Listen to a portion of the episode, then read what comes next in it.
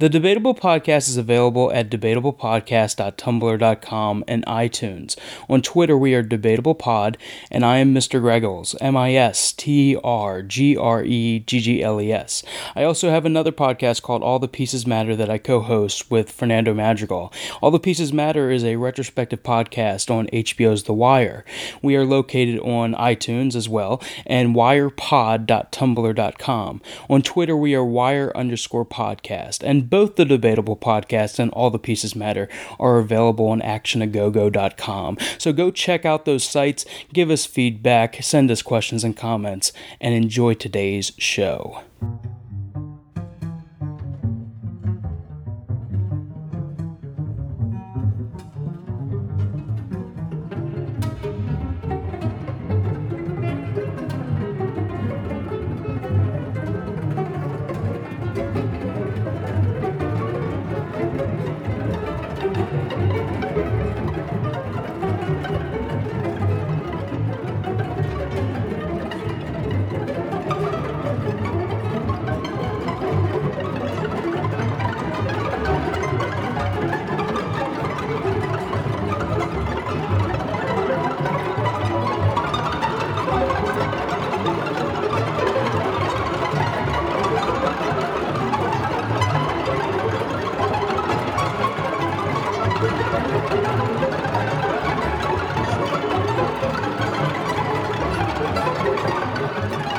I wanted to kind of get a perspective on this because, like, you know, it's always interesting to me. You know, we talked about The Thing, which is widely regarded as, you know, one of the best horror movies ever made, and it's getting more and more like love in recent years. And you know, that podcast that we did last year was just like it kind of like perfectly distilled what I, you know, was thinking about the movie, all the little elements of John Carpenter's 1982 film that I really liked, and I was glad that you had similar feelings about it. I think we really bonded on that show. Yeah, definitely. So with this, I feel like it's interesting to see where John Carpenter's movie came from, in a way, and what it influenced directly afterwards. Yeah. So that's kind of where I wanted to go with this. I know this was supposed to come out on Halloween, but obviously work, like we just said, gets in the way of things. Yeah, so you're all set up. You're ready to go. Yeah. Yeah? Yeah. So let's get right into just talking about The Thing From Another World. Yeah, definitely. Let's do it. What did you know previously about this 1951 movie? Almost nothing. I knew that it existed, and I knew that there were people. I think I only knew this because you had mentioned it, that there were people who were grouchy when The Thing came out because it was a remake of a well-regarded horror film from the 50s. That was pretty much all I knew about it. Yeah. I think it had a similar, if I remember correctly, it had a similar reaction to the people that were saying the same thing about Invasion of the Body Snatchers. Like, there's all these movies that are widely regarded as being influential and just, you know, that probably the best of those sci-fi movies, those kind of drive-in movies too that came out in the 50s and 60s. The movies that kind of like had more to say than just being like sci-fi or horror. They actually had something to say about their time period. So whether that's Invasion of the Body Snatchers with the kind of the communist threat, or this movie with, you know, maybe we'll get into it, but a little more interest in kind of post-World War II and maybe post-Hiroshima and kind of not trusting science and thinking of scientists as kind of bad guys. Yeah. So there's parts of that. But yeah, no, I remember a lot of people saying the same thing about this. When you read about it, when you study it in film schools, a lot of the flack that the 1982 John Carpenter movie gets is because how do you remake Psycho? You know what I mean? Right. That's basically what it came from. But what's interesting to me about that initial thought is that this is based on source material that The Thing From Another World was not entirely faithful to. So It's interesting that it got the same, why are you remaking it thing, while while not really being the same thing exactly, because it's The Thing, John Carpenter's The Thing, draws a little more closely from the source material than Thing From Another World. Right. So it's interesting. That doesn't surprise me that it's gotten it. They got that flack because everyone always has a knee-jerk reaction to remakes. Yeah. But it's definitely a different situation than something where, to be fair, Invasion of the Body Snatchers also ripped off something, but it wasn't a direct adaptation, so it was a little different. Right, exactly. And no, I think that's interesting because I don't remember if we talked about it on our Thing podcast or whether it was something that came up in more recent episodes. But that's the other thing. The I keep saying Thing and it keeps coming back. No, but it is. Are you okay? God bless you. Monique is sneezing in the background. What was I talking about? How did I lose my train of thought? Shit. Yeah, I'm sorry. About? I wasn't sure where you were going. So I don't know how to cue you. You were just saying that. Yes. No, I got it. Okay. I got the line back. But I find it interesting because we also mentioned, I thought, or maybe it was more recently on some other episodes, I kind of get why John Carpenter's film didn't do too well, because you're coming out during a time when aliens are E.T. and they're happy and they're benevolent, and also the level of gore in The Thing is kind of a turnoff, especially at that time period. I think I'm not sure. Well, it's a different kind of gore than what you got, because that's coming out at the same time approximately as stuff like, the slasher films and maybe even Nightmare on Elm Street. I can't think of when that movie... Yeah, a couple years later, yeah. Okay, so we were kind of building into this time of there being a fair amount of gore, but The Thing has such, I never can remember pronounce the name right, Grand Guignol?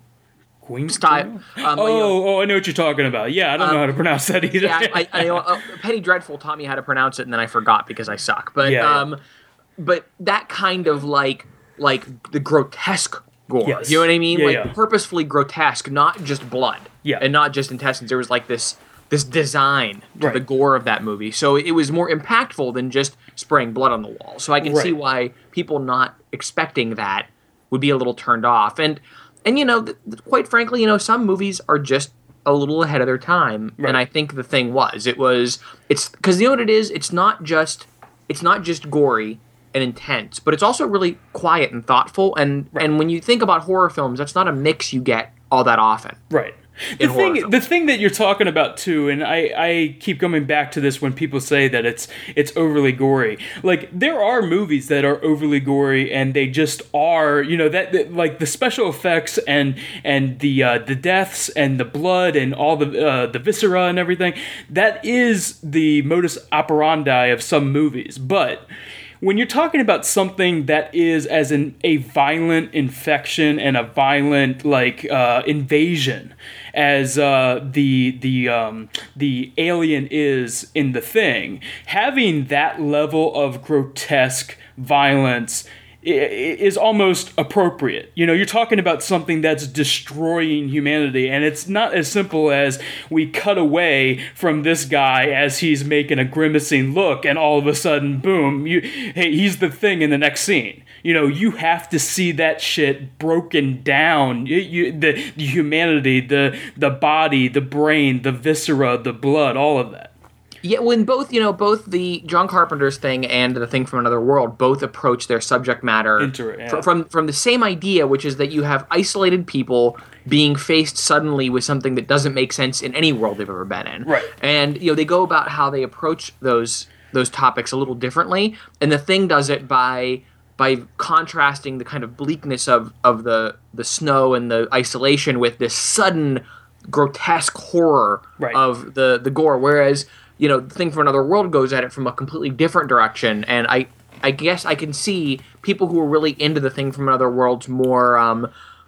It was a little more otherworldly, unless obviously because it was the 50s, it wasn't gory, but it was this sense of sort of like the very alien. That was sort of what The Thing From Another World was going from. So if that's what you wanted, you weren't getting that from John Carpenter's Thing, and right. It was such a different take on trying to shock you. Right, and you're dealing with, I mean, obviously, let's get into it with the 1951, The Thing From Another World, because with this, you know, there, like you said, that there are so many differences from that novella that kind of makes a through line to John Carpenter's movie, but with the 1951 film, you're looking at certain differences that become kind of, whether they were influential after the fact or it was hitting a zeitgeist at the time. I mean, you're dealing with humanoid type aliens. There's it's very a typical film. Filmmaking, dialogue, writing of the time. You got that fast B-movie type dialogue. It is an ensemble cast, but you're led by a strong male hero in many ways. It is more militaristic than the 1982 film. I mean, the 1982 film has those elements, especially a post-Vietnam feeling to it, but you're more scientist, you're more researcher. Whereas this film, you have kind of the United States military leading the charge, backed up by kind of this science group in the North Pole. Yeah. Yeah, you get, in fact, you had mentioned sort of a post-World War II thing, which I think is interesting because we have post-Vietnam and post-World War right. II. And the way that the tone of things is very different in those. In this, we get that sort of aspect, even though they're in Alaska, I believe, at the beginning, in the right. foreign base, it has that feeling, that first scene has the feeling of sort of the, you know, military base elsewhere. Yeah. They're playing cards, they're goofing around. You know, this is a not a bad time to be a soldier in a foreign base because right. it's not war anymore. It's not war, it's peace. Right, exactly. So you get that first scene where, you know, that, in fact, that first scene is really interesting to contrast with the 82 film because the isolation starts immediately in John Carpenter's film, and in this we get this sort of like, oh, it's cold, kind of sucks, right. but hey, you know, just everything is very, right. very jovial at right. the opening of this movie.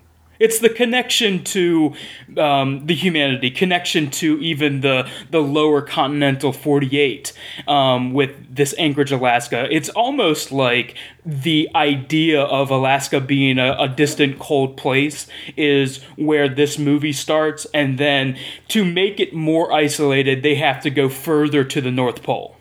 Yes. Yeah, they start from sort of the slightly cold, and actually, you know what? I just realized that Alaska was not a state as of right. this making of this movie, so it is sort of kind of a foreign base. But yeah, so you're in this case, these soldiers are out of the United States; they're in right. a U.S. territory in the first place, and then they get bounced up even further into isolation. Interesting, but yeah, I think that what is really. It really jumps out at someone who even has a passing knowledge of sci-fi movies from this time period is that it's pretty classic. It's pretty much a classic, like a crashed flying saucer setup of a story. It's you know, it's something that you would expect. It's not really that surprising a setup. That's not saying that the 1982 film is any more surprising, but I think the tone and what it does with the story in the 1982 film is a little more unique. Even if you're using that as kind of revisionist science fiction, like if you're going to see 1982's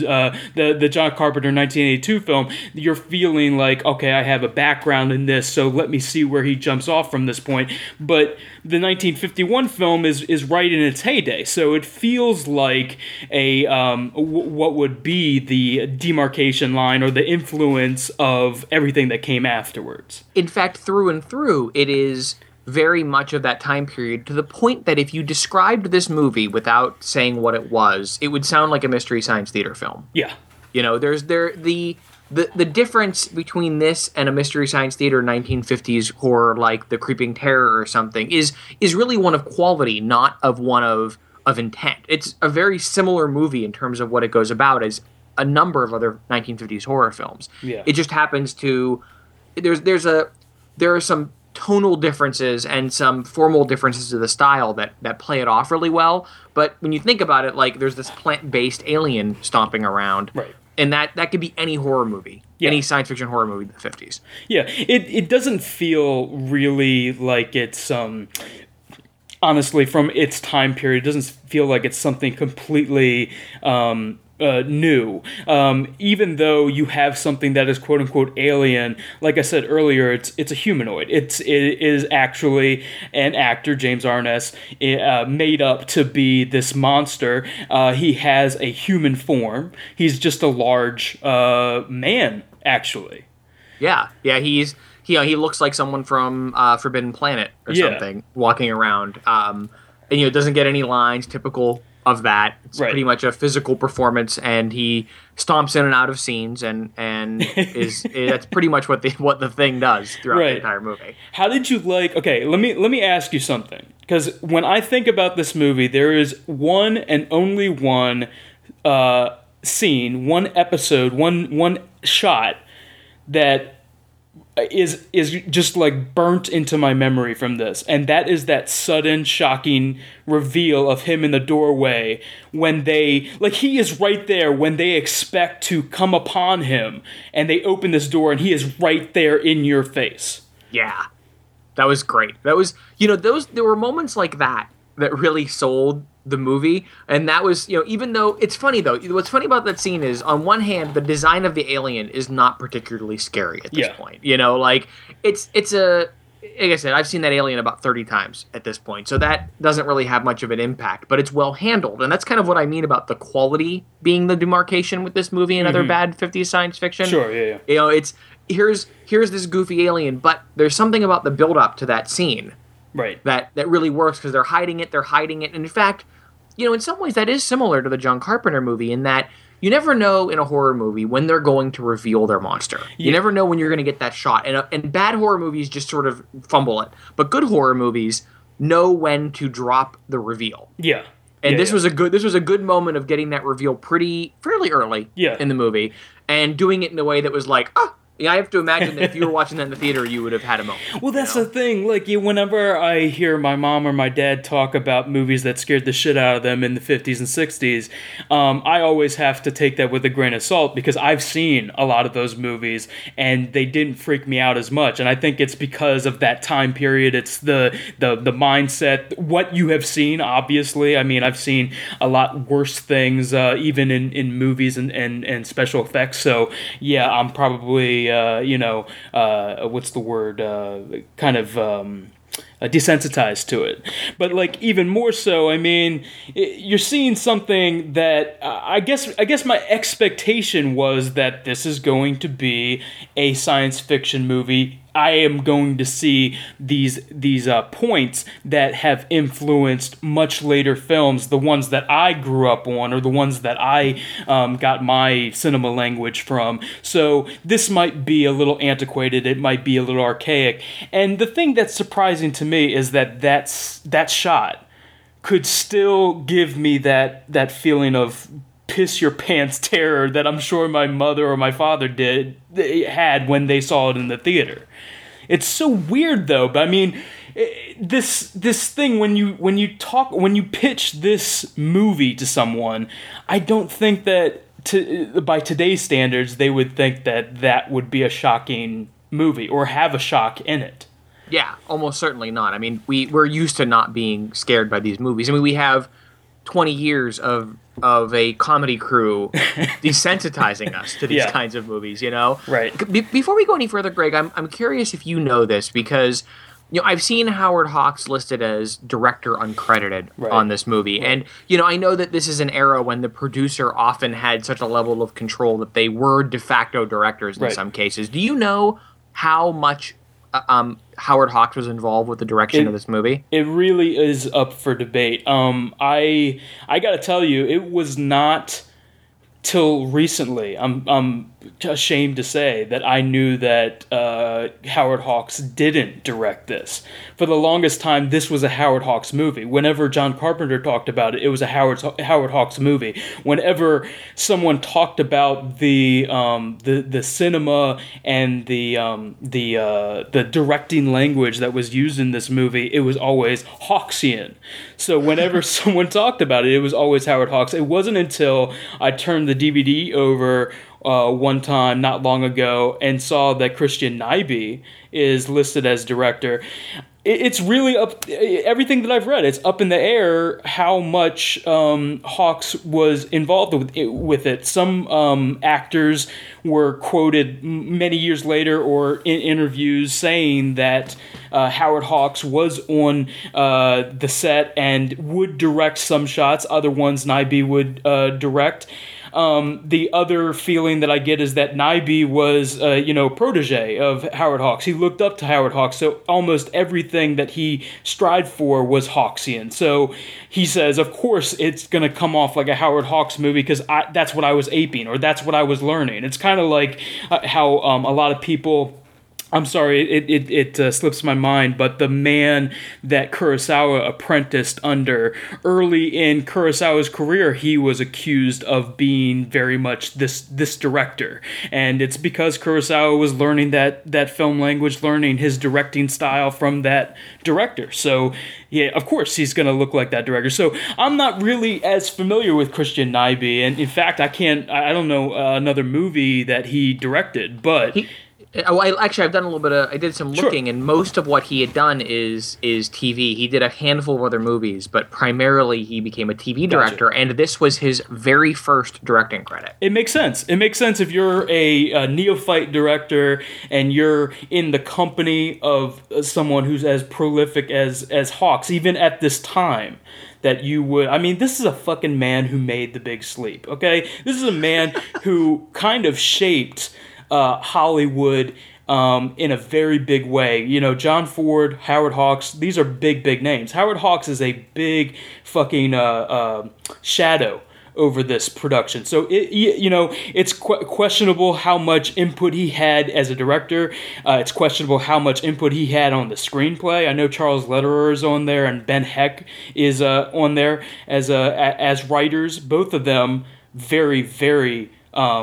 prolific writers in and of themselves. But Howard Hawks, I mean, it's like you put Quentin Tarantino Presents on your film, and most people would be like, well, that felt very Tarantino-esque or whatever. Well, here's the question. How much is Hawks involved with it? I think it's still up for debate. I don't know. That's interesting to me. This actually puts it in the poltergeist realm, which I think is interesting. Exactly. It's very similar. But okay, I was just curious because, one thing that's kind of unconnected to the horror, but I wanted to point out because it was something that stuck out for me for this movie, because it's actually maybe the biggest difference between this and the other two Thing movies, is that there's a very almost Altman style to the way dialogue is shot in this movie. There are these wide shots with lots of actors, and they're talking over each other, and you can't always catch all the dialogue, and that is very uncommon for this era of filmmaking, where you are used to films being very cleanly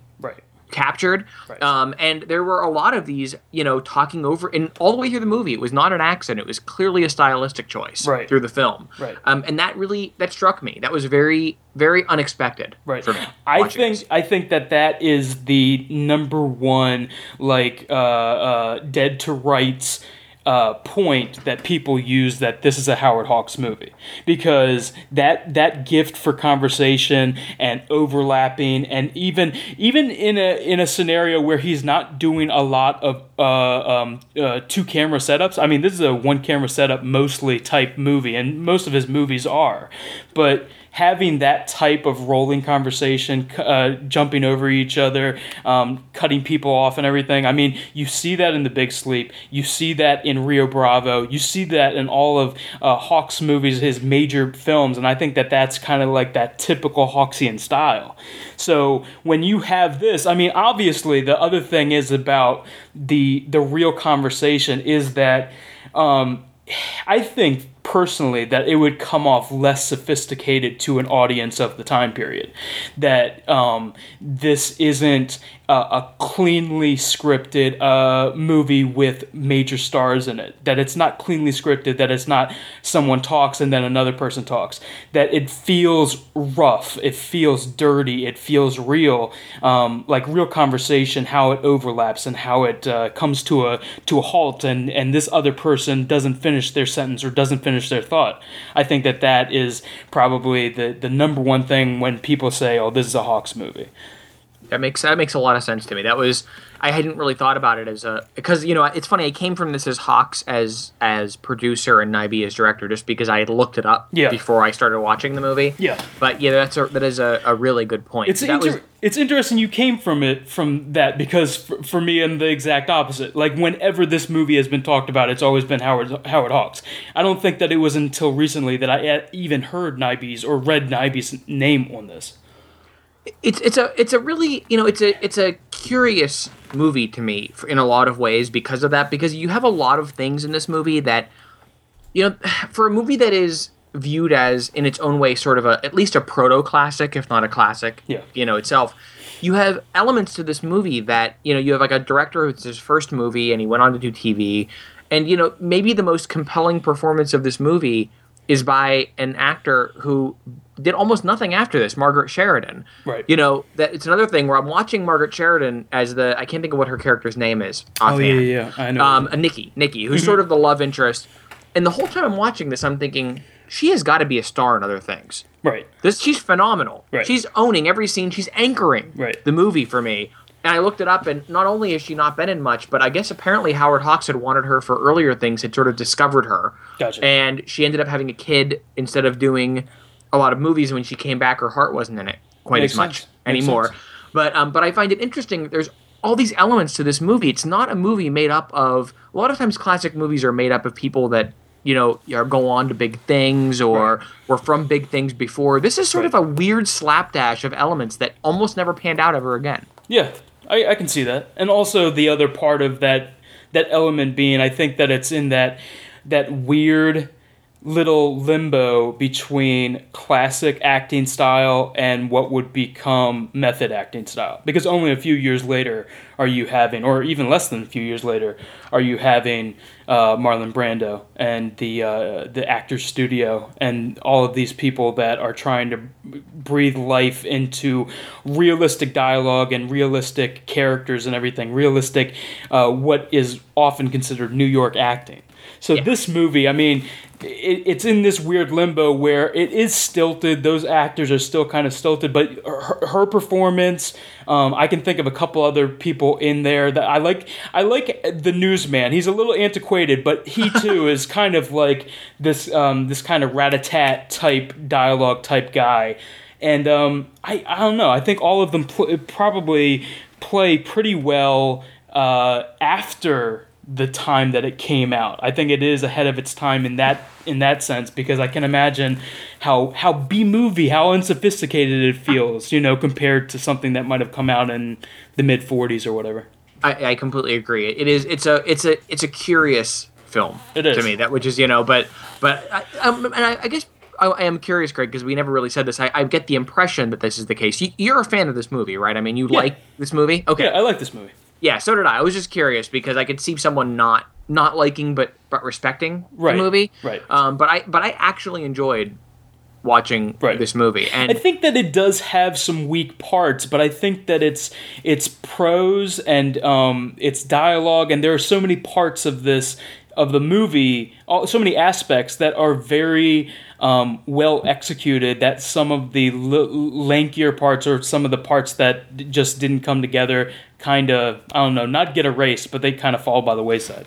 Yeah, I mean, and even the things that don't quite line up, you know, you have the definite horror aspects of this creature that can attack the world and might destroy everything, and quite frankly, the really effective isolation feeling of the ice block when they're going out, you know, to like actually look at the ship. Yes. But at the same time, everyone is so damn jovial this entire film, you know, like the no one's cool breaks entirely. They have this I mean, it goes to that post-war, you know, post-WW2 era thing of like, these are soldiers who know how to deal with stuff, you know, like they never really freak out. Exactly. I never felt at any point in the movie like there is hopelessness. Like, even when the circuit breaks and the oil supply for the heat goes out and they realize that, you know, they're breathing the condensation in the air and it's getting cold, they don't really freak out.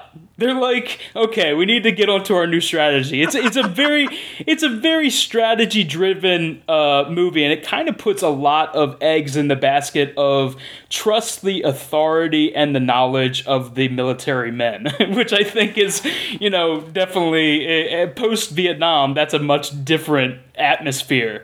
During this atmosphere, post-World War II, there's a little more like, well, we beat the Nazis, you know, we dropped the bomb, so maybe, you know, trust the military man a little more.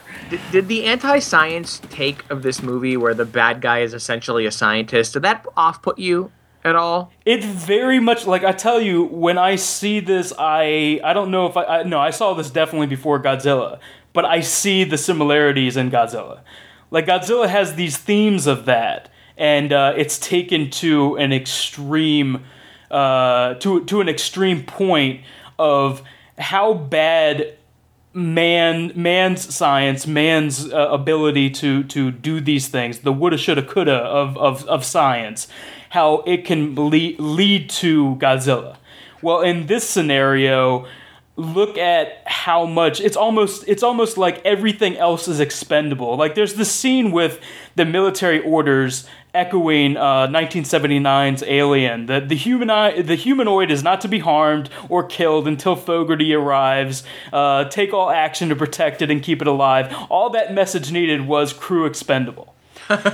And that's how I feel about Dr. Carrington too. He's very much like everything else has to be forsaken. Our ability to survive, our ability to live has to take a back seat. He only cares about he really cares about this alien discovery and the fortune and glory that he probably will get from it. But yeah, it doesn't paint science in a very good way. It's very Godzilla-like in that respect to me. I have a point about Godzilla I want to make, but I didn't think of this, but Dr. Carrington is basically Ash from Alien. That's an influence that, you know, he's basically playing Ash or the Ian Holm, yeah. Yeah, yeah. There's also in Aliens, the corporate stooge guy, but yes. That Paul kind Reiser, of role right? of Paul Reiser's character of sort of, you know, nudging everyone away while they do the work of this broader idea. And, exactly. And what's interesting with this.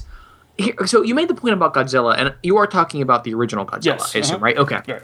I just wanted to make sure that I wasn't about to say something that was off what you were trying to say. But what's interesting about Godzilla's take on science is that its horror of science is sort of the collective science of man being used for man's ends, yeah. Right? Like, it's not really anti-science to me. Right. I get what you're saying.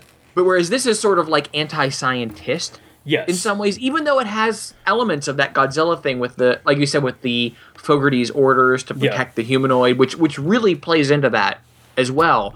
But in the meantime, you have this rogue scientist in Dr. Carrington basically manipulating everyone and trying to grow more aliens. Yeah. Yeah, just to see what happens. That's the other thing. I mean, like, you have, like, this movie, more than anything, I think influences Alien, the 1979 film, because that's kind of the aspect. I'm glad that we're kind of getting on this idea of the company man. Like, that's the same shadiness that we're seeing in Carrington. Carrington is willing to lie and kind of manipulate around the other people in the group just to kind of experiment or get to his own ends, you know, to achieve his own ends. I like this little section from Wikipedia where it says the film took full advantage of the national feelings of the time to help enhance the horror elements of the story. I think this is very important. The film reflected a post-Hiroshima skepticism about science and the negative views of scientists who meddle with things better left alone. In the end, it is American servicemen and several sensible scientist, so not completely anti-science, but particularly the bad guy can be a scientist. American servicemen and several sensible scientists who win the day over the alien invader. So I think that that's kind of the interesting part, that, you know, the sensibility, the American sensibility at this time is, if it ain't broke, don't fix it. Don't fuck with it. You know, especially after the fallout of seeing, I mean that as a pun also, but the fallout of Hiroshima, the atomic bomb. Yeah. I think that there is a very interesting dichotomy. Some people would call it hypocrisy, that there was still nuclear testing being done. They even talk about Bikini Island in this movie. They mention it. With nuclear testing still being done in the Cold War era, after we saw how horrible, as a world, as a whole world culture, we saw how horrible the atom bomb was. Yet we're still doing hydrogen bomb testing on the islands, in parts of the United States, and a lot of that honestly wasn't publicized. You know, that's still something that was kind of deep, dark secret in government records and everything. So in a weird way, depending on the type of person you were, probably the majority didn't know about this. But if you were a skeptic or a conspiracy theorist of the time, Carrington really is the government in a weird way. You know what's interesting about the whole Carrington military thing is that, and I think this reflects the filmmaking atmosphere of that time, where you get the feeling that Hawks and whoever else in the movie is skeptical of the military's use of science, which is where you get Fogarty's messages from, and the entire sense of no one being allowed to make a decision. Right. But at the same time, you get sort of the we can't entirely badmouth the military aspect of Hollywood at that time, and thus Carrington is kind of painted. Right. You know, we shunt it onto an individual scientist who's gone rogue, as opposed to the idea of the system. Like, at no point in the movie does anyone call out the general as being a problem. Right. Other than Fogarty's or whatever, Carrington is always sort of like, see, he's behind me. Exactly. But at no point does anyone say, why is our military saying not to kill this humanoid? They just sort of ignore the orders and move on. Right. So there's sort of this authorial skepticism of the system, but the front and center skepticism is entirely on Carrington. Because you even see that in the ice field sequence where the military decides to use thermite bombs to melt the ice and effectively blow up the entire spaceship in the process. Exactly. Which is sort of another, like, let's just blow it up military kind of jab. Yeah. But they can't just come out and say that, so they sort of move on from that point. I also like that attitude of, what is it? Who is he? The Captain Henry? Is he the main character? Yeah. That really, you know, in any other circumstance, if you were a serviceman and you denied to follow an order, that would not be good for you. But he seems to be in that perspective of, I'm on the front lines. I know what's going on. I'm just going to disregard this order, and because I know better. I know better than Fogarty at this point. So let's ignore him.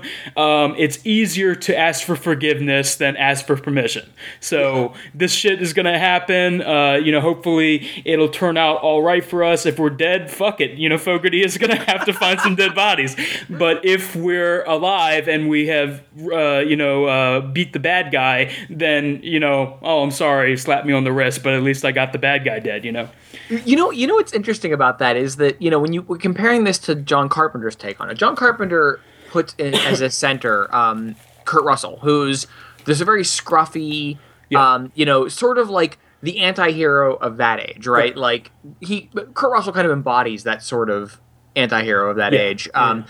In this, Captain Henry is very nearly a William Holden character. Yeah, I can see that. Like, obviously, they can't really, they don't have the money to be casting William Holden in this movie, but, he's that kind of, upstanding yet still kind of anti-hero character. Right. So it's they're both anchored by these kinds of, caring but rule-breaking types, but they're very much of their time. Right. So Henry's very, likable and jovial and charismatic, whereas... John Carpenter took that character and made him sort of unlikable. No one's trusting him because Kurt Russell is not very friendly. He's not very cuddly of a person. So everyone wants to like Captain Henry in this movie, and no one wants to like Kurt Russell's character in that movie because he's just like, shut up, we're doing it my way. Exactly. No way at all. So I just think it's interesting that they both have these anti-heroes centering them, but they're very different takes on that character. It's also an idea of fascism, like leader Who is the leader of this ensemble? Like, in World War II and post-World War II, having a leader was something to respect and even... like really aspire to. You want to be the leader. But that's a traditional hero. But with Kurt Russell's character and being part of that ensemble and being post-Vietnam, I think that a leader could be vilified. A leader could be someone who doesn't know the best way. A leader should be something you're skeptic of. I mean, Nixon. So... in this scenario, in that scenario of the 1982 film, especially considering we have this idea of the Cold War, communism, not knowing where the threat is coming from, the idea of the shapeshifter. So obviously it's not a humanoid that you can see down the hallway and say, that's the alien, that's the bad guy. But in case, it could be your fellow man, it could be your best friend, it could be a dog. You wouldn't know. So in that scenario... how do you define a leader? Who is a leader in an ensemble of people where you're already skeptical of them? Yeah, and you're right. The 51 thing is very behind the clear leader idea. You have your captain of the military. Absolutely. He's charismatic. I know we're probably moving on from this movie pretty soon, but one thing I want to give this movie credit for is one. So there's one big change.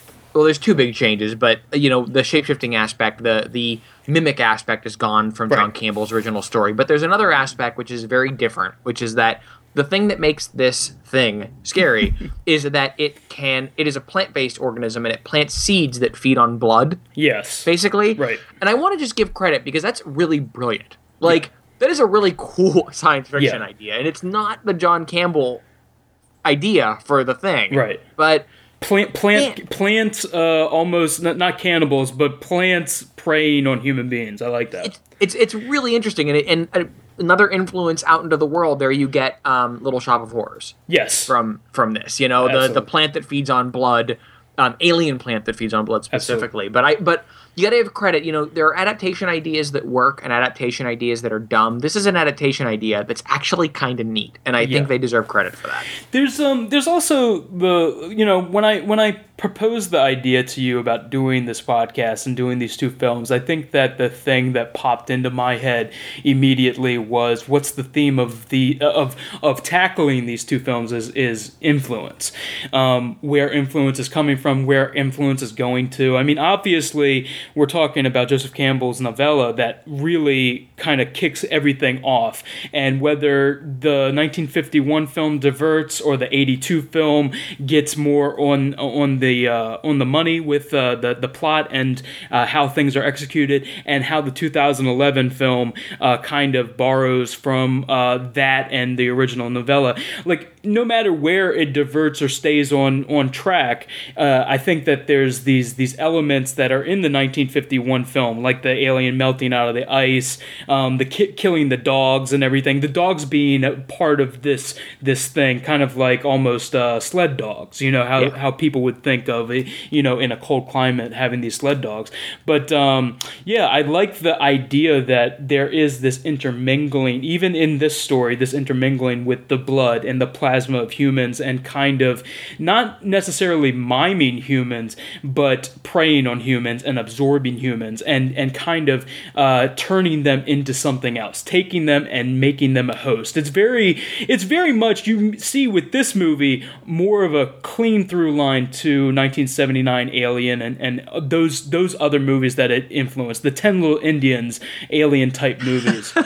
Yes, so, exactly. Yeah, whereas, there's an inner threat. This is a more, this is an outer threat. This is the more, where you have a discernible enemy, and that's just like Alien. That's just like so many other very popular sci-fi horrors. Where the other 1982 film, it's not just an internal enemy, but it's an introspective movie in the way of where the horror comes, the internal versus external. What do you do when there's no way of knowing who the enemy is? Exactly. What's the end game of knowing that there's an enemy, or deciding that there's an enemy, but never being able to know who that enemy is?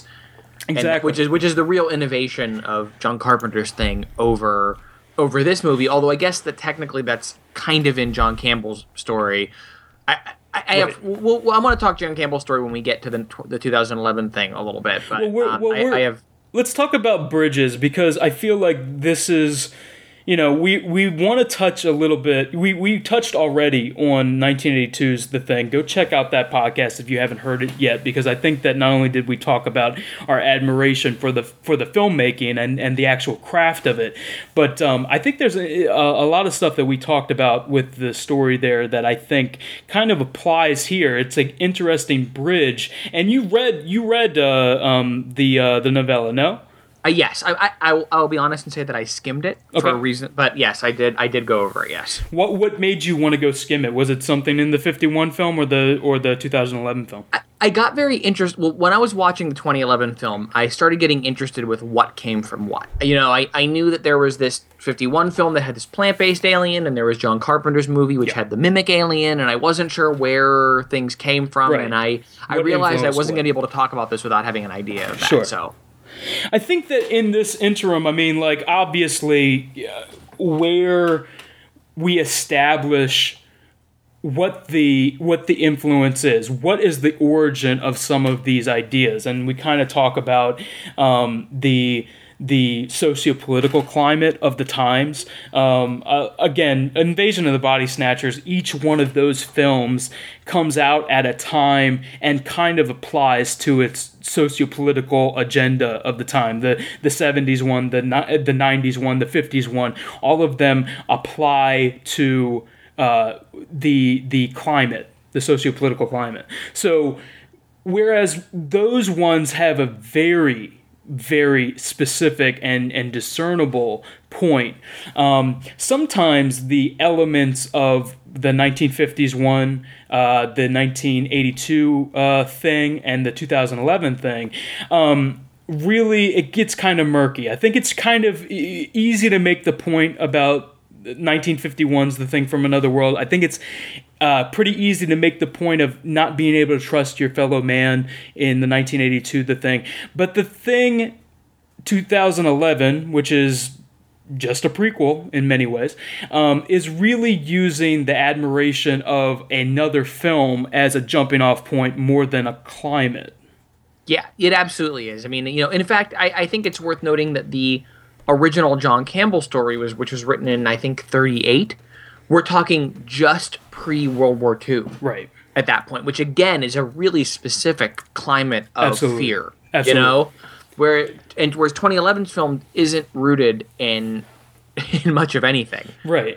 When it comes to it's you know, to hear the commentary on this, I think that you're getting a film made by a lot of big fans of Carpenter, big fans of the 1982 The Thing, and it really seems to be an impetus of how well Dawn of the Dead, the Zack Snyder film, did, because it did well financially, and they were like, the studio said, how about a sequel to The Thing? Or, you know, in this case, they kind of pushed it to be a prequel. The producers came back and said, well, why don't we look at it from the perspective of the Norwegians, since it was simply just hinted at.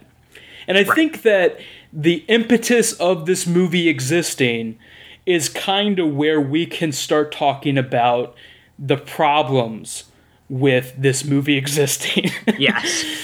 The fact that it comes into existence because another remake of a very beloved horror classic, Dawn of the Dead, and even, you know, kind of what Dawn of the Dead, the Zack Snyder film, did, 2004, is that when it came out? What, the Zack Snyder film? That sounds about right. Yeah, something like that. Kind of restarting, I would say, along with 28 Days Later, kind of restarting the zombie subgenre of horror movies. But taking that as an impetus, you know, taking any sort of financial windfall of a movie being remade and saying, hey, let's revisit this other film franchise that, let's be honest, did not do well financially when it came out, the 1982 film, but over the years has become such a cult standard that people, you know, talk about it in the same breath as any major science fiction classic.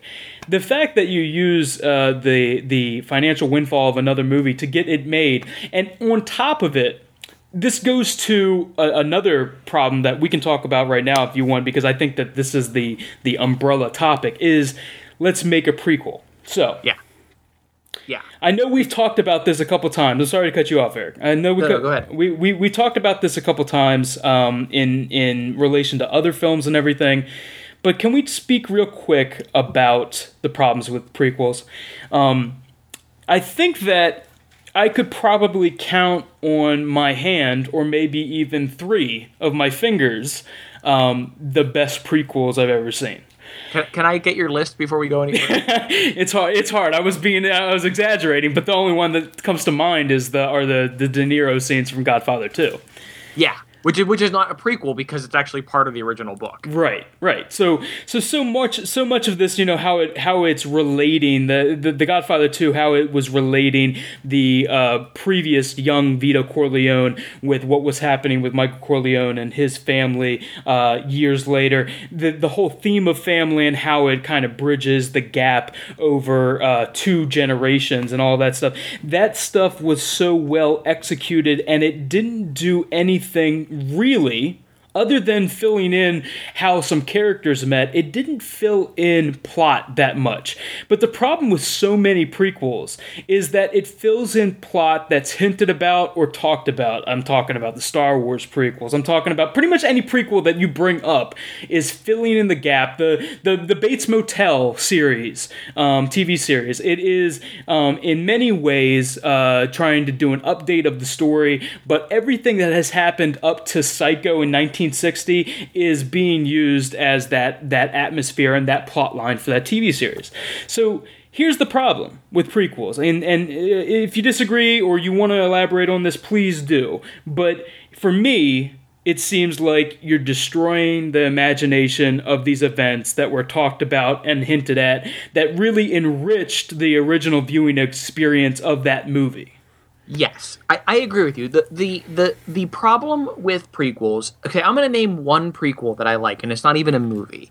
And it's weird, but okay. So I'm a big fan of the Spartacus TV series. Sure. Like a giant fan. Don't get me started. But, okay. You know, and just a brief background on this. They had a first season, and then the lead actor came down with cancer. He was diagnosed with cancer. He had lymphoma.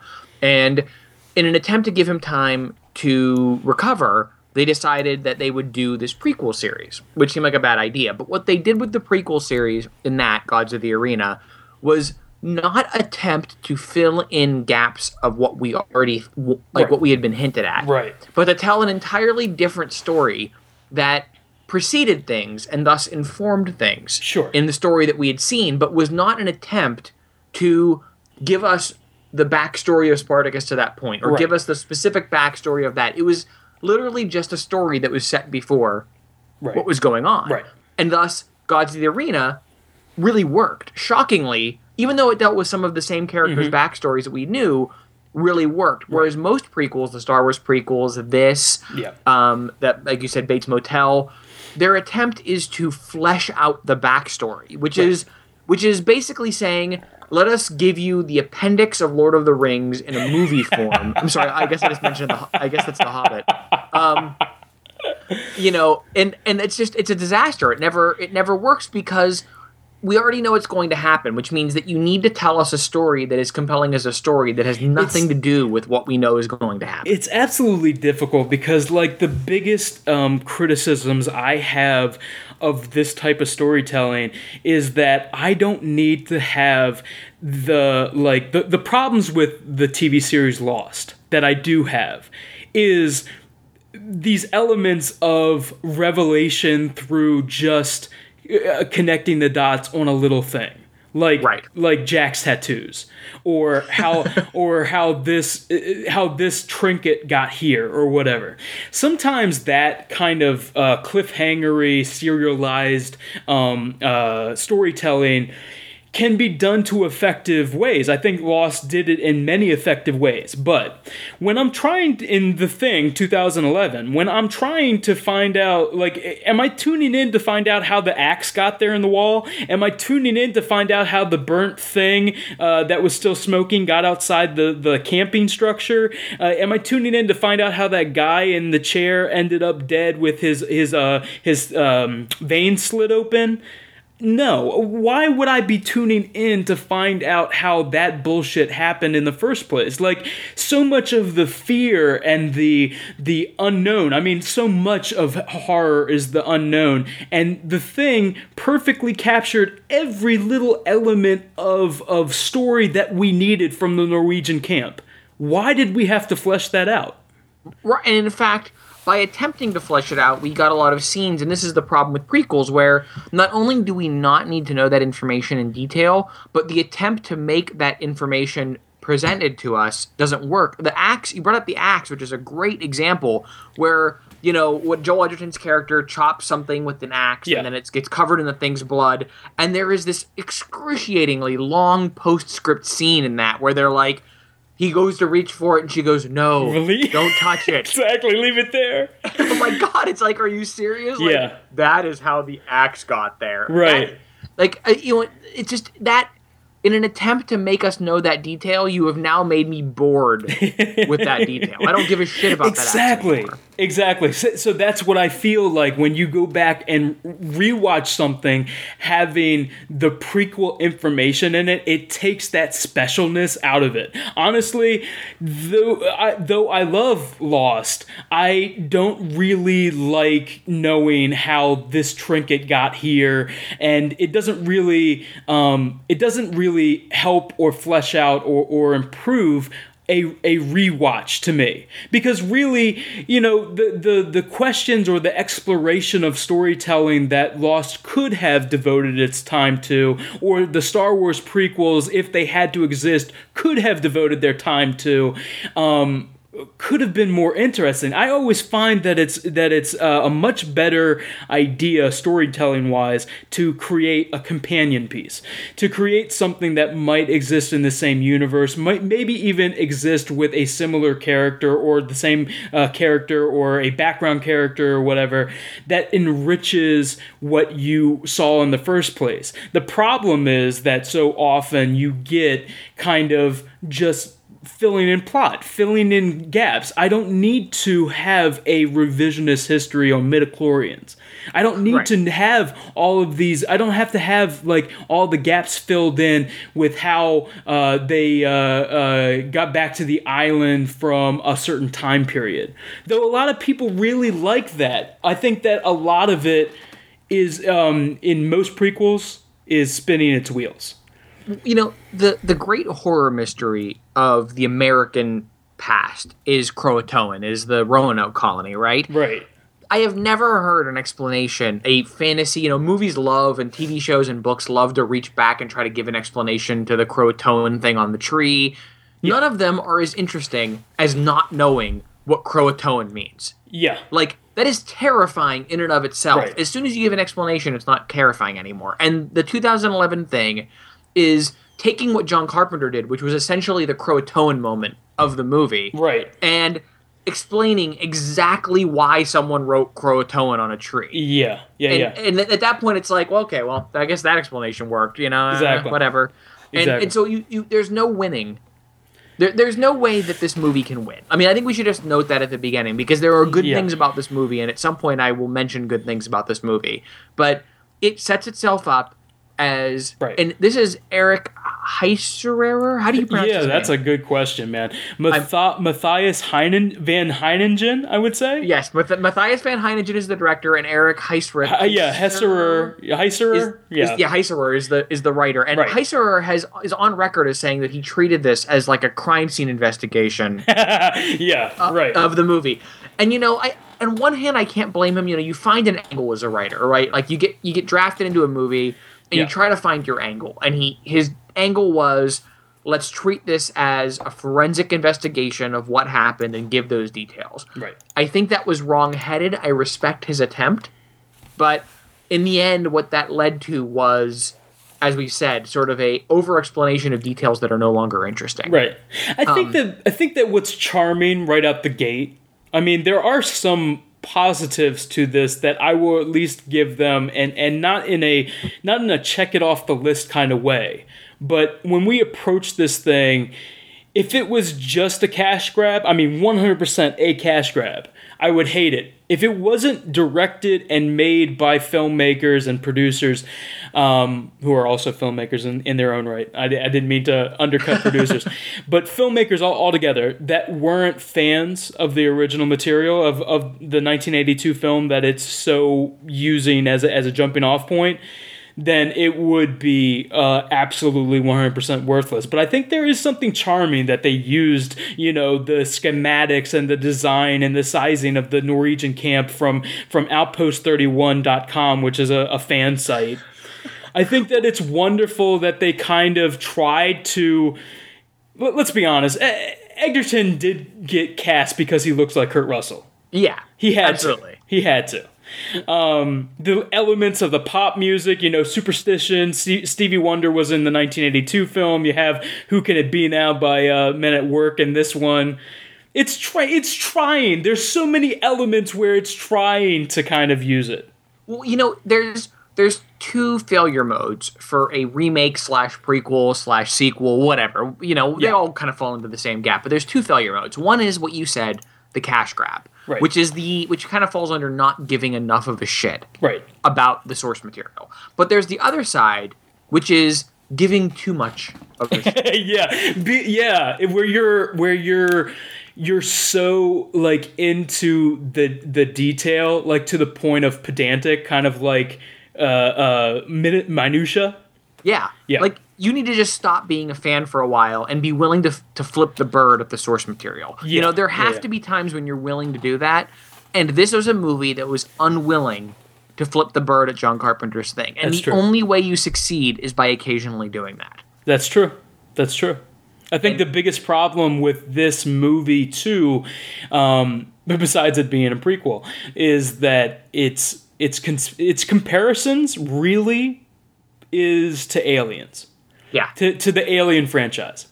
There is no way you could watch this movie and not see almost where it retreads the same paranoia beats of The Thing 1982. It also retreads the same kind of ensemble and character revelations of Ripley in Alien and the Alien franchise. Greg, I have a question for you about this. Since we're getting into the Alien thing, we're bringing up Kate Lloyd, who's Mary Elizabeth Winstead's character. Yeah. You indicated on Twitter that I wasn't sure what you were going with, because you made this joke a couple of times about there sort of being a female lead in the middle of this movie, like it might be a problem. And I know that you don't mean that because there's a female lead. So I'm curious. You were making jokes, and I'm curious as to what you were getting at with that complaint. This is the cornerstone of my problem with this, and I swear to God, I think that some people tune out and think automatically that I'm being a misogynist, and it really is more complicated than that. When you take a movie, and maybe this is a complication of knowing what Hollywood movies do with women. And it's horrible that Hollywood movies do this with women, and you could only hope that there are filmmakers and storytellers, especially nowadays, that do a lot better than they did in the 50s, in the 80s. So there is something great about Kate Lloyd in this movie. The fact that they retread it and almost make her beat for beat Ripley from Alien 1979 is the problem. You got the reveal of the nemesis alien, rubric of the suspense being built and the reveal of who the alien is, the thriller aspects, and to her, really kind of the neophyte who is scared but then takes a leadership role. It's almost beat for beat, if you look at the Alien franchise, especially the first and the second film. I mean, if they ever made a sequel to The Thing 2011, where Kate is the main character, she would be leading a bunch of Marines to try to find the thing, you know, at the other camp or whatever. I can't even imagine what the sequel would be. But here's my problem. This is the idea of the misogyny. Okay, the misogyny is ingrained in the Hollywood system. Even though she had such a great role, what's the name of the woman from The Thing from Another World? Nikki. The actress, do you know the actress's name? Margaret Sheridan. Margaret Sheridan. Even though Margaret Sheridan turned in a great performance, did that movie have to have her have a romantic relationship with Captain Henry? No, not at all. Yeah, so it's almost like in the pre-Ripley era that women had to serve a purpose to the male identity or the hero identity, whether that is being the damsel in distress or being the woman that is his wife or girlfriend or love interest. In the post-Ripley world, it's so fucked up that we don't have more Ripleys, that we don't have more Buffys, that we don't have more independent women that aren't defined by their relation to men. But Kate, though she is so Ripley-esque, there's another element to this that I kind of resent. And it is the no man an island aspect that Carpenter, and I know that Russell was agreeing with him on this when they were developing the story of The Thing, 1982. There's something really interesting about this group of men in this camp. So if you have women being used as love interests in Hollywood films and often nothing more, not equals, at the very least not equals, where does your hero come out of an ensemble of men? You have something like a camp of men not knowing who they can trust. This is male identity. This is heroism. Generally, you would consider man the strong male archetypes of these characters of these stories. Sorry, the strong male archetypes of these stories, like a Captain Henry, to be the leader that comes out of the ensemble that rises to the top. In 1982's case, in the 1982 film's case, of course, MacReady becomes the main character. Not just because it's played by Kurt Russell, but because he has these personality traits that make him a good leader. He is strategic. He's got perseverance and survival instincts. He's got wit, and he's got he's got a brain on him. So where that 1982 film is saying, okay, the phrase goes, no man is an island. Well, what if there was? What if MacReady was an island? What if it's someone that is not held down by his past, his country, his patriotism, his love interest? That all of these men are brought together by not being connected to anything. And in a way, they make up this idea of giving the finger to the no man is an island thing. So yes, it is a misogynistic idea of how it's created, but I think that there's an interesting thing that the 1982 thing is doing, the film The Thing is doing, to breaking down and devolving masculine strength, the strong male hero, to nothing. Where really MacReady is bubbling to the surface, but it isn't because of anything other than a personality and a brain than what makes him a hero. You know, a general thing of a strong man, what a Captain Henry or a Superman would be. Does any of that make sense? Am I? No, it does. No, so I have a question then for you based on this. So if this movie had done something like Neil Marshall's The Descent, and made this a primarily female cast, would that have changed your view of how you're seeing the way this movie approached it? Yeah. The problem is that, you know, the baggage that it brings is one side, but yes, if it was less about the gender specificity where can't even say that word, to the point that it's transcending that. It already has enough baggage with its prequel. It has enough baggage of it being Ripley. If she wasn't the token in this group of men, it would be a lot easier to not think of it in relation to Alien. So what they do in this movie is basically import Mary Elizabeth Winstead to be the prototypical last girl. Absolutely. And whereas if you got something like The Descent, where it's effectively an all-female or mostly female cast, yeah, it's not the same thing anymore. In fact, that would be a very interesting inversion of the masculinity of John Carpenter's right. The Thing. Right. To see an entire research staff that is primarily populated not by men. Absolutely. And it would also do a great job of kind of... See, the problem is that they painted themselves into a corner by doing this prequel. They already said, this is the story we're going to take that we're going to tell, and we already know, for the most part, what the Norwegian camp was made up of. We saw video footage in the 1982 film, and we can kind of discern who made up this Norwegian camp. It doesn't distance itself as much because we know that it has to be majority men. Unfortunately, yeah. We know that it's going to be if it is trying to have a strong woman, which I'm all for.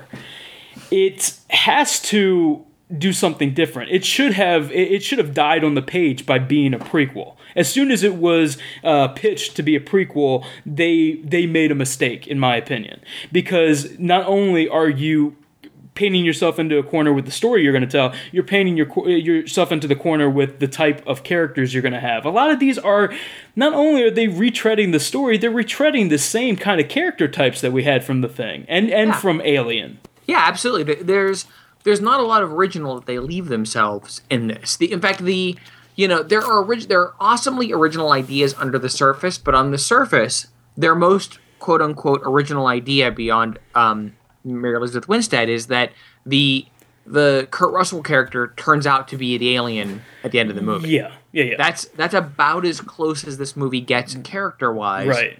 to being original, and unfortunately, that's just not enough because that was the only choice they decided they had. It was pretty obvious by that point. Yeah, and I mean, it does sprinkle in some things. I don't know exactly if this was talked about in...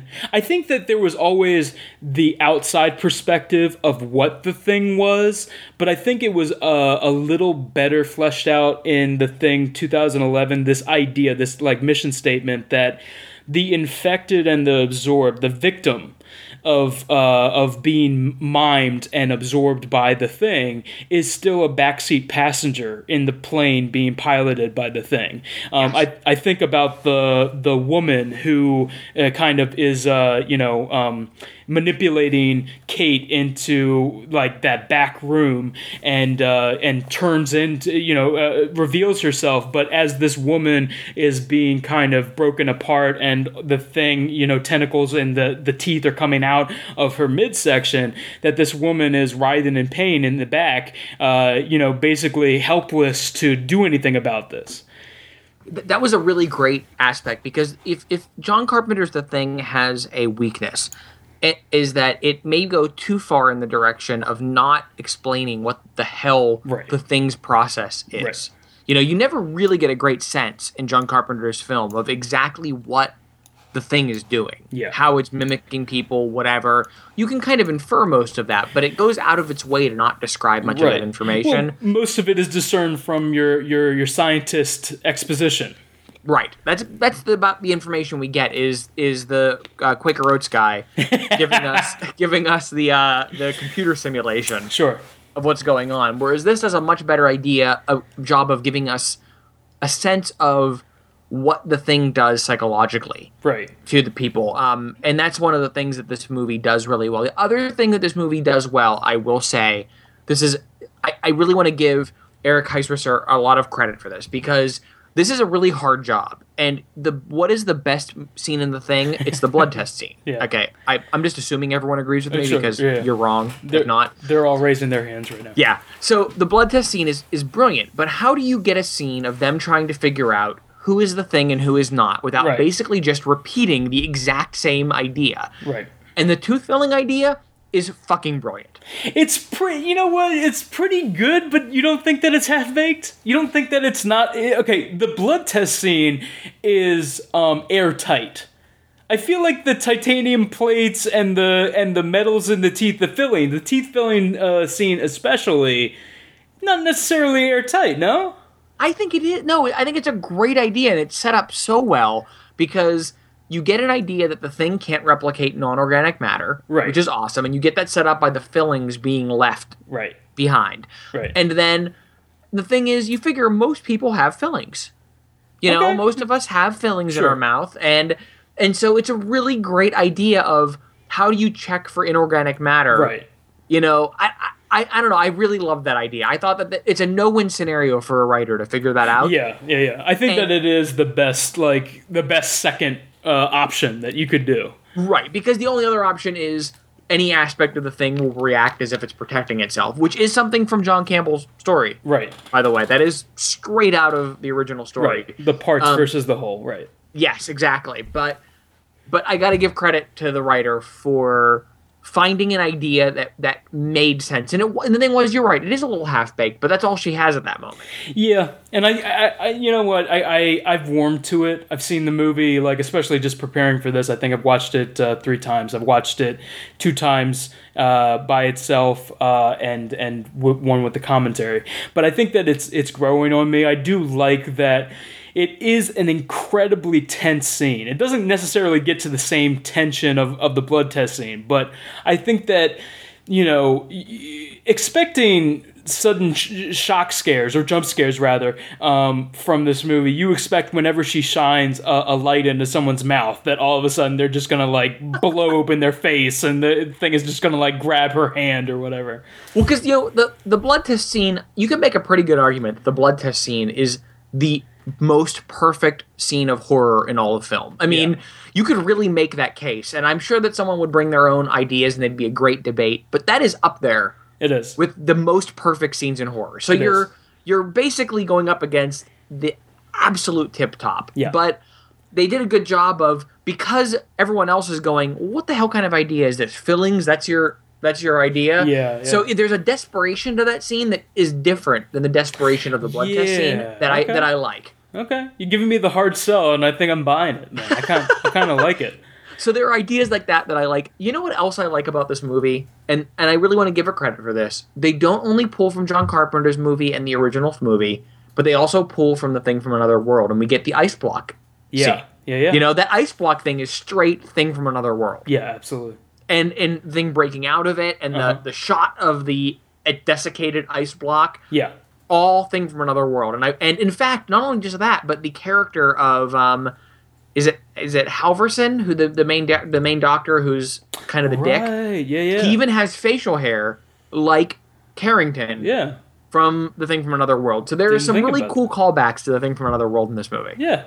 I'll tell you, man, like, you know, I didn't even know this. I didn't really... I think maybe I might have heard it, but I never, like, filed this away in my head. When we were talking about the 1982 film and Rob Bottin's effects work on it, I did not know that he had probably around a year or more to perfect the effects on that movie.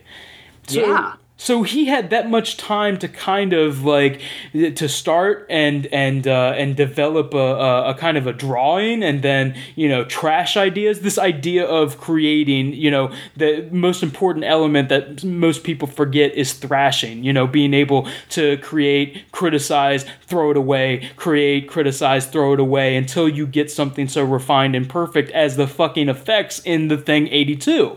Yeah. But, you know, obviously this movie is made on a much shorter prep time. It's also a new day. CGI, you know, rules so much. So The Thing 2011 was obviously going to have CGI. I think it leans harder on CGI than practicals, and obviously bringing in the Alien, probably the Alien franchise's most noticeable effects team from the sequels, Alex Gillis and Tom Woodruff being involved with this. So they were doing, you know, on the set practicals, but a lot of it was green screen or left to be filled in by CGI later. But yeah, I never knew that chasm between, you know, what effects artists nowadays have to deal with and the true joy it's got to be for an effects artist to be given a year to develop something. Well, and that's sort of the second story that goes back to the 1982 thing, which is that they had all this time right, given to them because the production was shut down, right, for a chunk of time. So even for the 82, they had more time than they probably would have under right. their circumstances, because there was this, you know, weather and whatever related production shutdown yeah. that everyone got a chance to reset, right. which, you know, that is a thing that almost no movies have. No movies get this unanticipated, you know, months long gap to reexamine what they're right. what they've done so far. And, you know, I want to give the effects team credit on the 2011 thing for, while I don't think it always works, they really did try. Oh yeah. You know, there's a real sense of craft to good chunks of the effect sequences in this movie, yeah. even though I'm not sure all of it works. Yeah. Well, I gotta say, man, there were a couple times when I was truly and I say this with the utmost reverence for the 1982 film, that I was truly grossed out by even a CGI effect. I'm thinking of the guy's face and body breaking open on the helicopter. Yeah, and even when the one guy gets knocked out and his limbs start coming off, and he starts crab walking over to Olsen. I forget the guy's full name, the actor, but he kind of yeah. like rubs his face onto Olsen and kind of like absorbs, and it becomes like putty, and yeah. both of them kind of like join together. I mean, that's where you're seeing, obviously, that's the prequelness thing, because we're talking about that burning thing pile that's in the 1982 film. How did that get there, and why are the faces all weird and contorted and everything?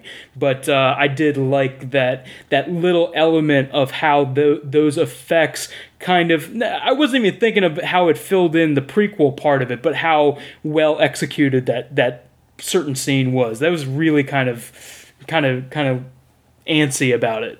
That was legitimately off-putting, that scene of effects. And that was a great use of CGI. That's something they never could have done absolutely. In the 82 thing. And that's where you use the effects. And, you know, I watched a lot of luckily my iTunes purchase of this came with some extras. Nice. And I got to watch some stuff of them, you know, setting people on fire. Right. You know, they really put a lot of effort into trying to have some physical effects. Right. Be a big part of this movie, and that's, you know, I think that this movie deserves a lot of love for trying really hard, even if it doesn't deserve the credit for trying at the right things. Yeah. Maybe I think its goals were a little out of whack. Right. Ultimately, right. Because this was not a lazy movie. This is not a lazy movie. No. I think that it's also kind of, I don't know, like, tell me if I'm wrong, but even in the 21st century, after, you know, TV shows like Lost and kind of the popularity of more world cinema, isn't it still kind of atypical for a big Hollywood movie to have such non-English parts, like subtitled parts? Yeah, it's a really curious aspect of this movie that, on one hand, like, the Americans stick out like a sore thumb. Oh, yeah. Because it's clearly just supposed to be a Norwegian movie. And I kind of feel like if this was a straight-up, all-Norwegian cast film, it would be really compelling. Yeah. So they have to cram in these Americans. But on the other hand, this is a mostly non-American cast, and they shouldn't have been able to get away with that. Yeah, true. So it's both a plus and a minus. It is true. I mean, you have to make your compromises, I'm guessing. But the fact that the producers were able to get the studio on board with having pretty much no-name actors from American perspective, and also having such large sections be, I'm just thinking of the opening. It's ballsy just having an opening that's all subtitled. Yeah, I mean, the two actors who are names now are Joel Edgerton, who's really only making a name. Yeah.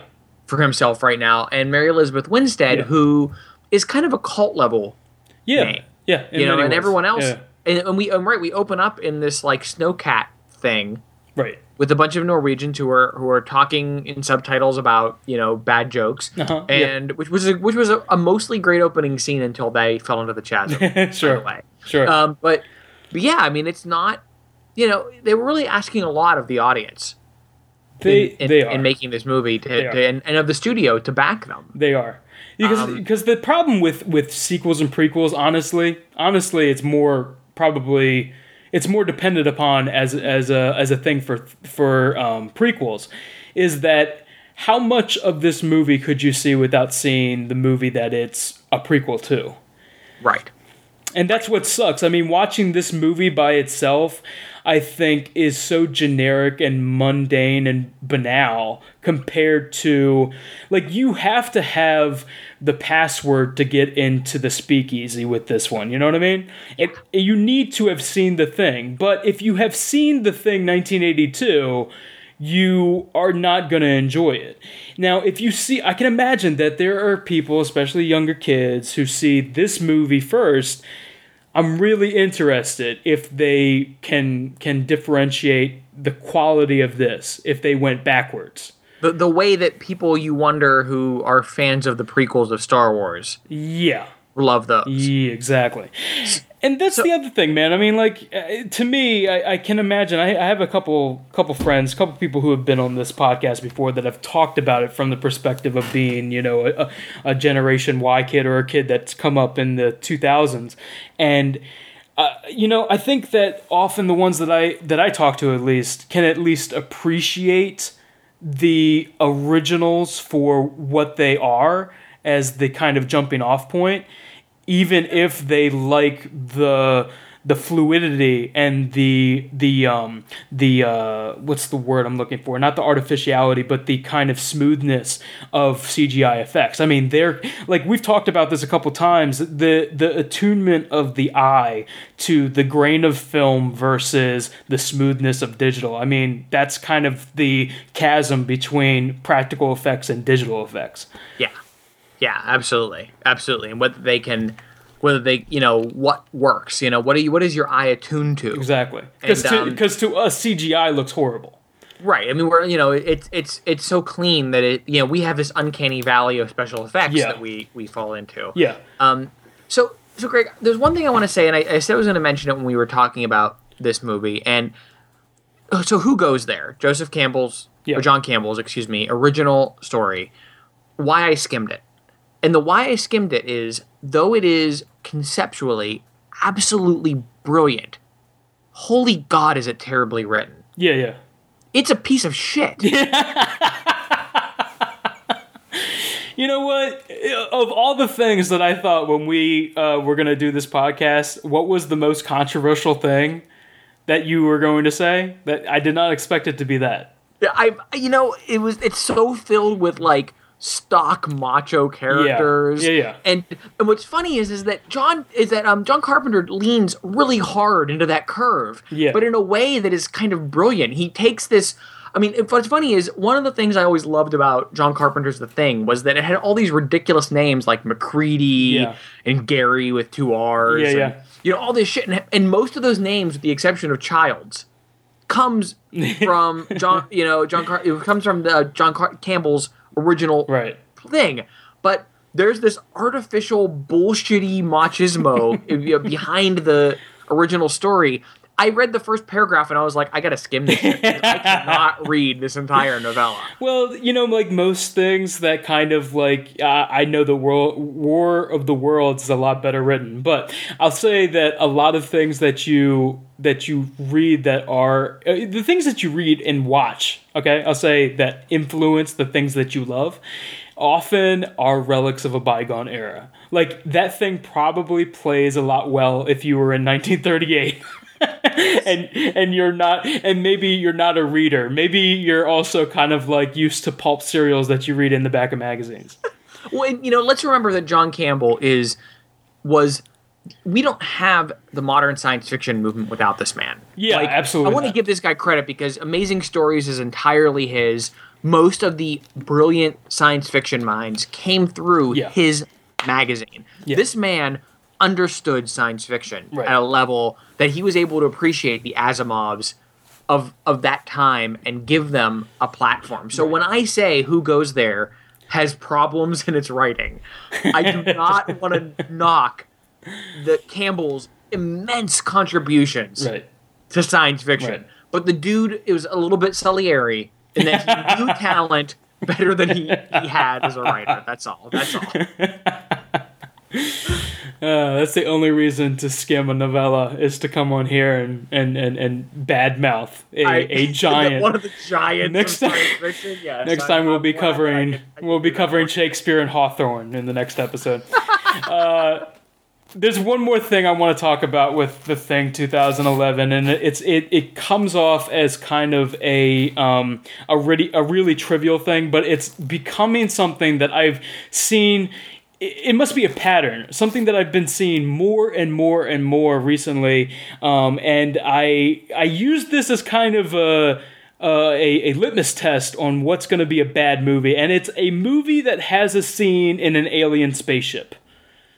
I'm so glad you decided to talk about the spaceship scene. I fucking hate it. So yes. Another movie that should have been a companion piece and not such an obvious prequel, Prometheus, has an alien spaceship inside an alien spaceship scene, which is a beautiful scene in the way that it's shot, but I think is as fucking dumb as anything that you have seen. Another problem, like the movie Predator 2 ends in an alien spaceship, and it's just a fucking a fog effects scene. Yes. Man of Steel.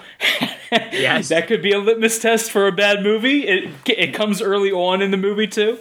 I'm sure there are many other examples of this, but yeah, no, this scene is in The Thing 2011 is just about generic corridors. That's really what it is. Yeah, there's a handful of air ducts too, just to cap the whole thing off. And you know what's amazing about this spaceship scene is because it lost me too. This movie utterly lost me at the spaceship scene. What's fascinating about it is yet another attempt to redo John Carpenter's The Thing, except by making it a prequel, because that is what I can't remember his name in The Thing, who's basically trying to create a new spaceship for himself. Right, Quaker Oats guy. Quaker Oats guy is trying to make a spaceship for himself in the end of that movie, but what's amazing about that scene is that it's this cobbled-together cave. Yes. Yeah, you know, that they go into, and it's unsettling because they're turning their... He has turned their land into his land. Yeah.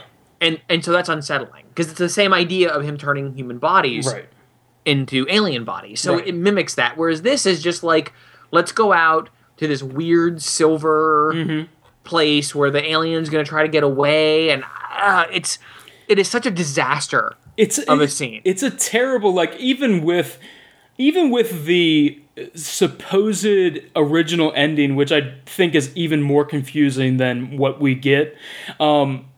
Having any final act take place in such a generic setting with such a generic motivation feels just empty. You're going to go into the spacecraft where the alien is.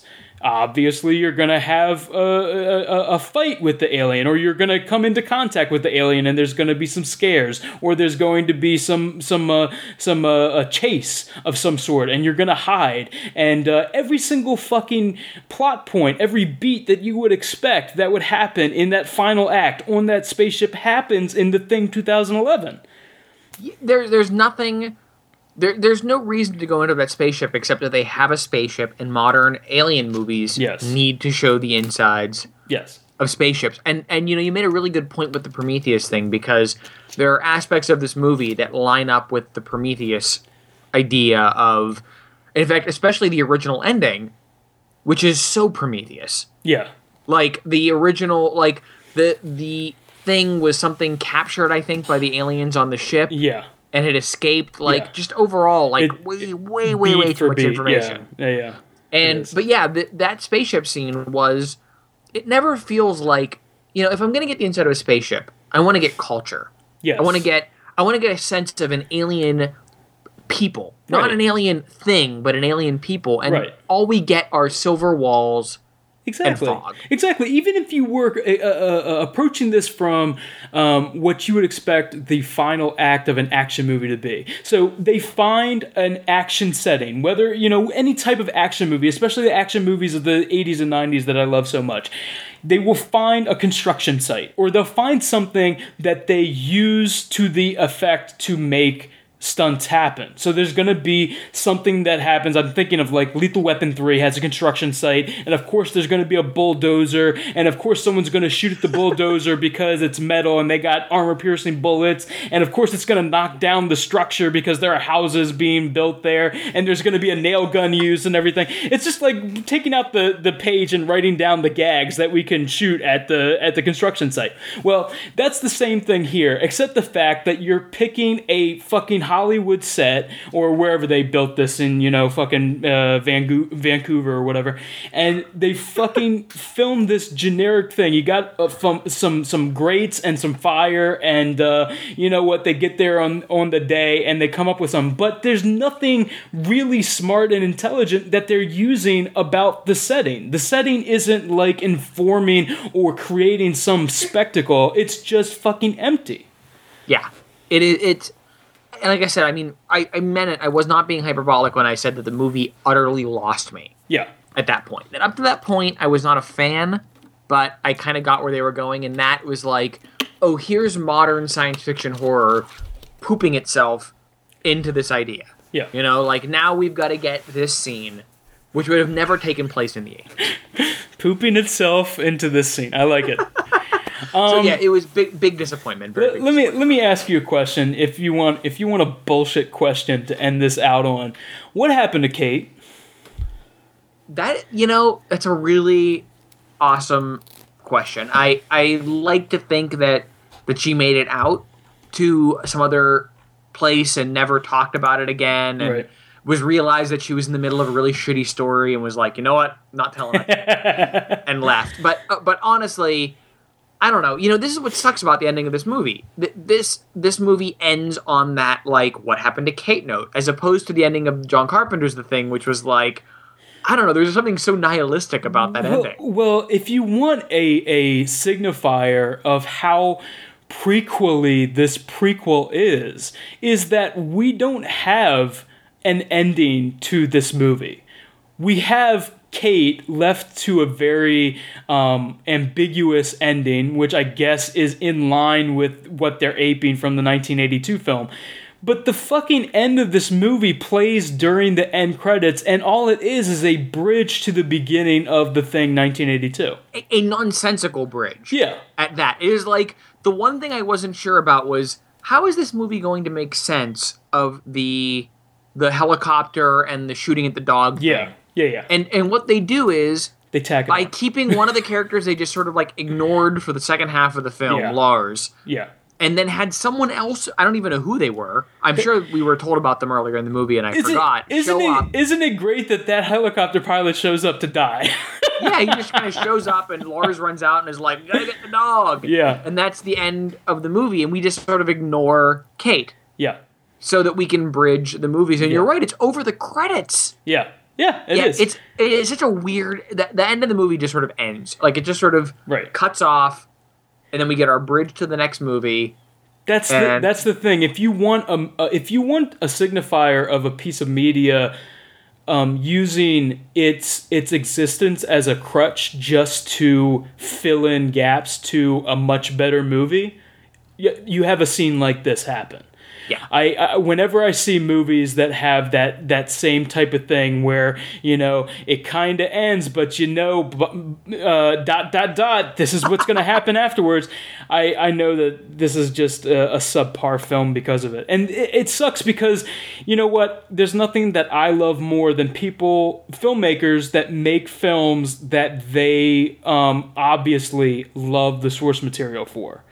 And it sucks when those type of people make a movie that really is just for no reason existing. It just absolutely no point to it existing.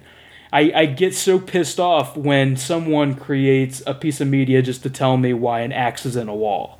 Yeah. And especially when, like this, these are not untalented people making this movie. No. This was not a fault of laziness. It just was bad intent. Yeah. Was this movie. This movie was a movie of ill intent. It was not, if they had a better intent, they'd have nailed this. You were almost going to say it, so I'm going to say it for you. The Thing 2011, a movie of ill repute. There we go. Thank you, Greg. Where can the people find you, Eric Sipple? They can find me on Twitter at Salon. That's S-A-A-L-O-N. You can also find me on my blog at Salon Muyo. It's SAALONMUYO.com. Two things you might want to check out from me. One is my podcast, Making the Scene, which I am examining individual scenes in movies. My first episode was with Greg himself on this. And the second thing is, I think this is going to be coming out just as the book comes out. Yes. I'm a co-editor on an anthology called The Deli Counter of Justice about a hero who retires and opens up a deli. It is phenomenal, has some amazing stories in it, and it is probably out right now as you're listening to this, and you should check it out. Fucking awesome. I'm a big fan. Can't wait to read The Deli Counter. Cannot wait to hear more of Making the Scene, which I have recorded 2 episodes with you and have had some of the most fun that I've had podcasting. So definitely check out that first episode and maybe another episode coming soon. Yes, definitely. Very soon. Eric, thank you so much for joining me on this. Maybe next Halloween we'll talk about other things. How about that? I'm all in for that, yes. Whatever. This was awesome, though. Thank you for this. This was a really fascinating conversation. So very good. You. I'm glad that you were able to find some interesting influences with